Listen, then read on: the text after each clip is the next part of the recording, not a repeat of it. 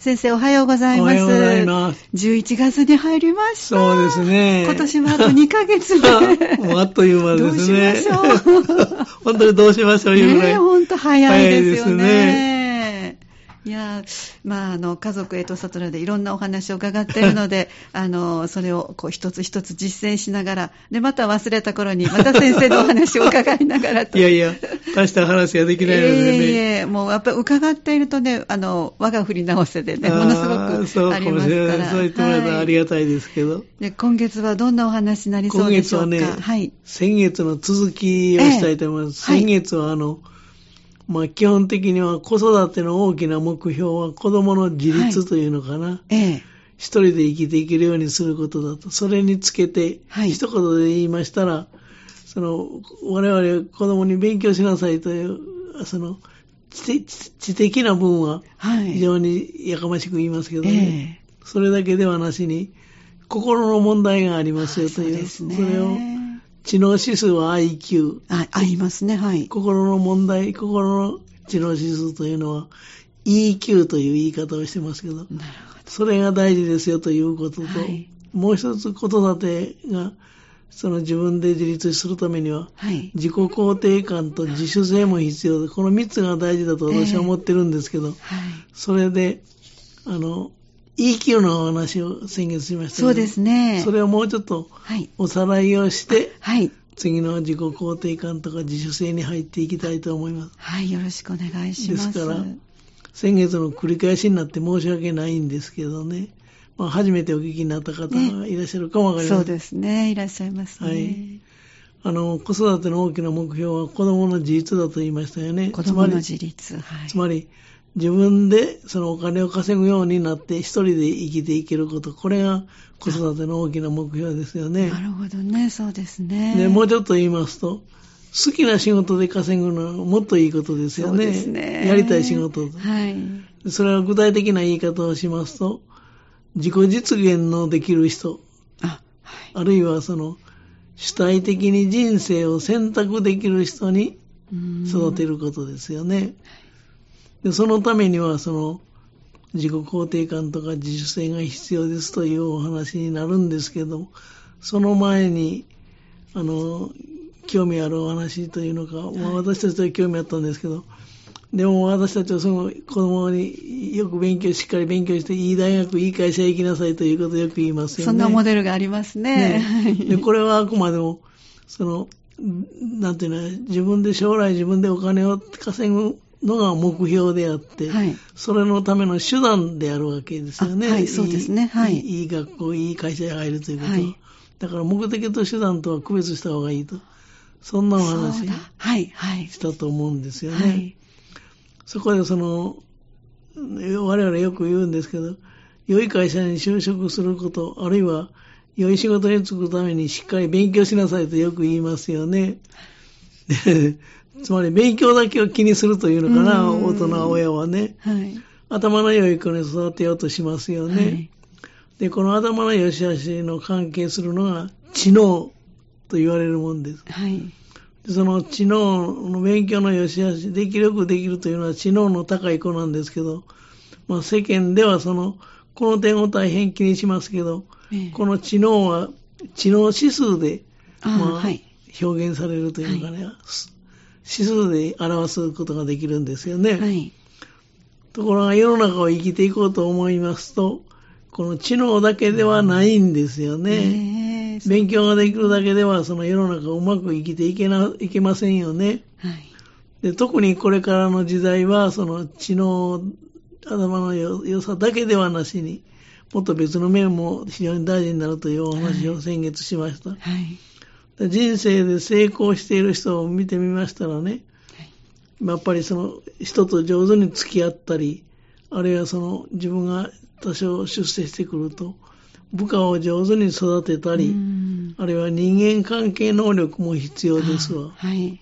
で、こうした心の働きも非常に大事です。頭の良さと同時にね。はい。で、その、知的な能力だけではなくって、心心の能力というんかな。はいあるいはその、感情的な能力っていうんですかね。これも必要ですよね。はい。で、AI なんてものが出てくると、うんあの、知的な部分は AI が代行してくれますから、はもっとも人間らしいというのは心の問題とか感情の問題になっていきます。そうですね。で、この心の問題、感あの感情の問題、心の能力っていうのかな、感情的な能力というのも、はい。これはあの EQ という形、うん言葉で、はいあの表現するということもお話ししました。はい。その EQ というのをちょっともう一遍振り返ってみますと、はい。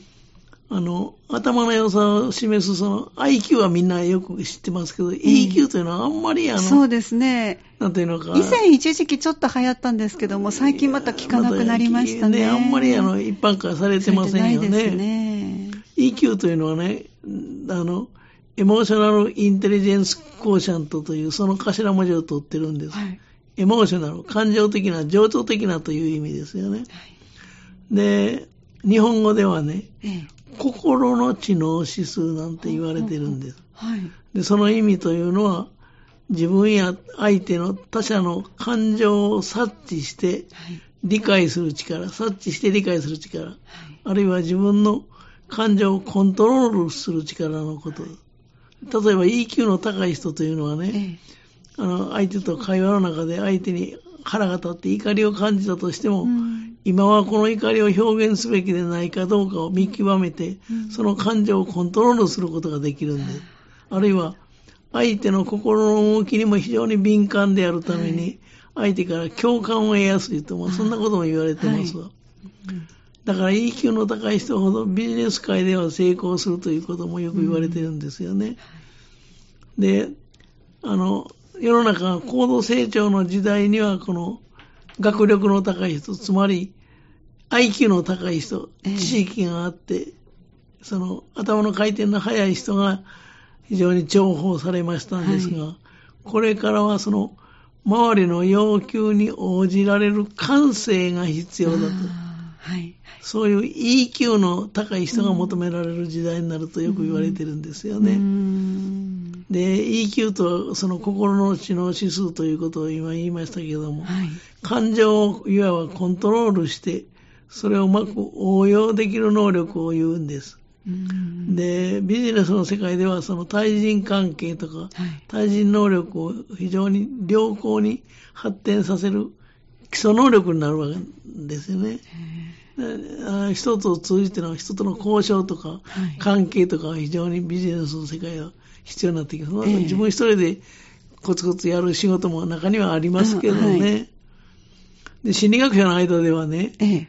この知性を判別するための知能指数だけではね、ええ。人間の能力は判断できないという、まあ、以前からその点はずっと言われてたんです。はい。そこで考え出されたのがこの新たな指数である EQ、心の知能指数と。ああ、はい。で、EQ を向上させますとね、ええ。メンタルヘルスが心の健康も根本から解決できると言われてるんです。で、この EQ を提唱したのは、アメリカの社会心理学者なんですけどね、はい。ピーター・サロベイという博士と、はい。ジョン・メイヤーという二人の博士なんですが、はい。この人は面白い研究をしてるんです。ええ。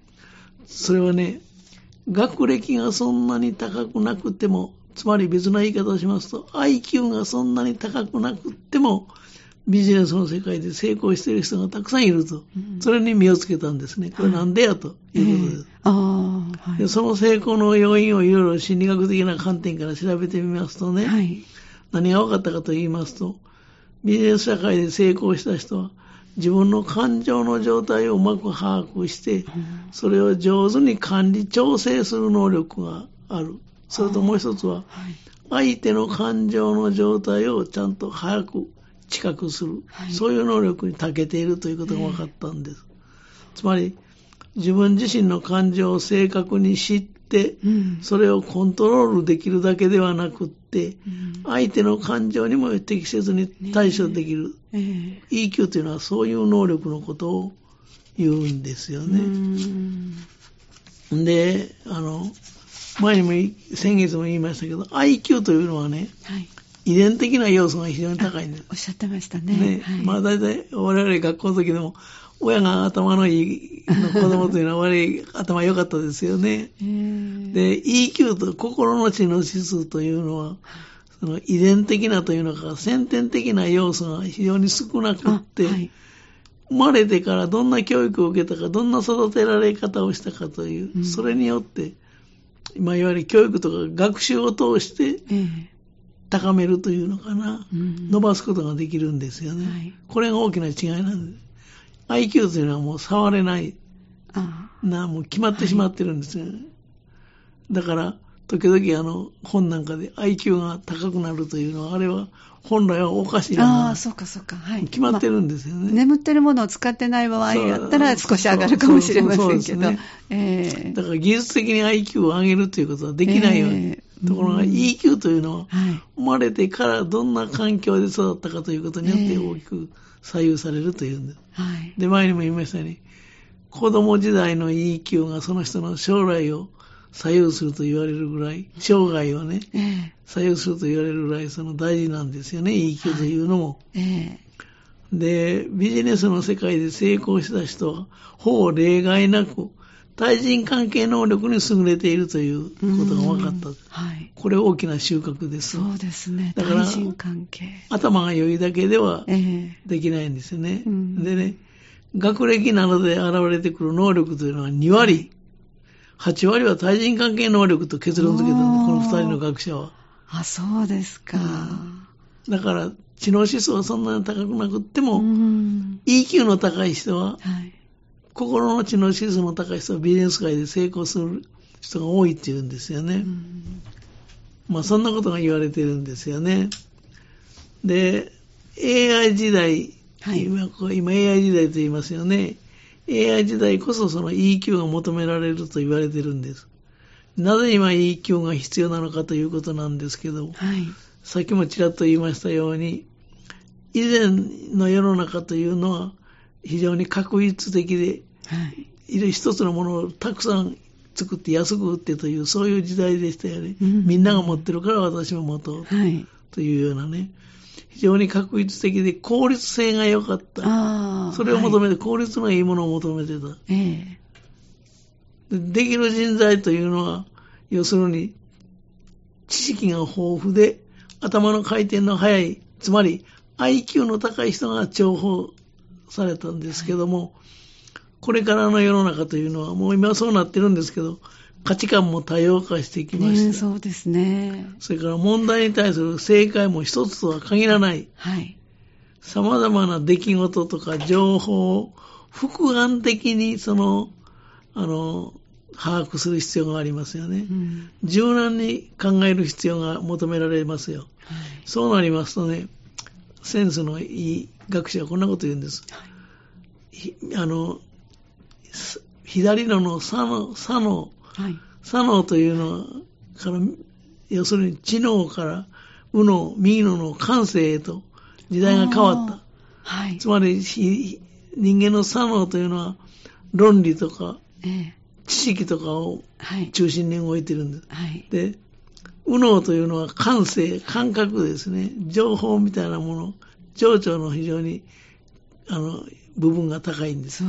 だから、ね、知能から感性、左脳から右脳へといったような言い方をする人がありますけども、要するに EQ が非常にこれから求められる時代になってきたと、もう入ってると思うんですけどね。そうですね。はい、確かに、そういうことで EQ が大事ですというお話をしました。はい、で、EQ というのは先ほど言いましたように、高めることができる。ね、おっしゃってましたね。生まれてからの環境によってね、はい、そのお話をちょっと来週してみましょうはい、楽しみにしております。じゃあ来週もよろしくお願いいたします。お願いします。ありがとうございました。この時間、港川短期大学元学長、社会心理学ご専門の大前守先生のお話をお届けしてまいりました。また来週もぜひお聞きください。